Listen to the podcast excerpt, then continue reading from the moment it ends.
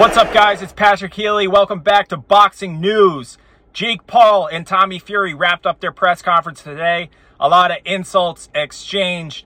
Tommy Fury's dad, John Fury, and brother Tyson Fury were at the press conference, so it was a three on one, and it was an absolute battle. Both guys were going back and forth, calling each other all types of names, every name in the book, bringing family involved, girlfriends, everything was included. Frank Warren, you could tell the promoter, he was cringing at times, holding back laughs.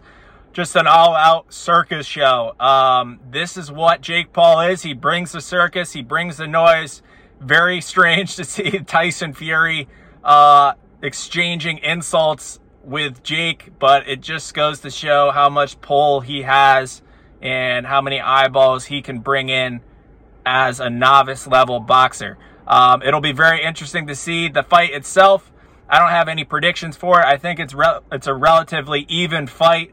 Um, obviously, the Fury name is on the line. You got to think Tyson definitely doesn't want his little brother to look bad or, or lose the fight. So it should be interesting. Going down in Tampa very soon. Jake Paul also denied VADA testing. Interesting development. Uh, a lot of people think he's on the sauce.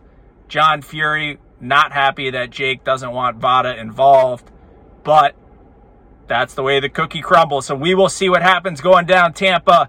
Tommy Fury, Jake Paul coming up. a Couple weeks. Let's go. The Pod Matrix.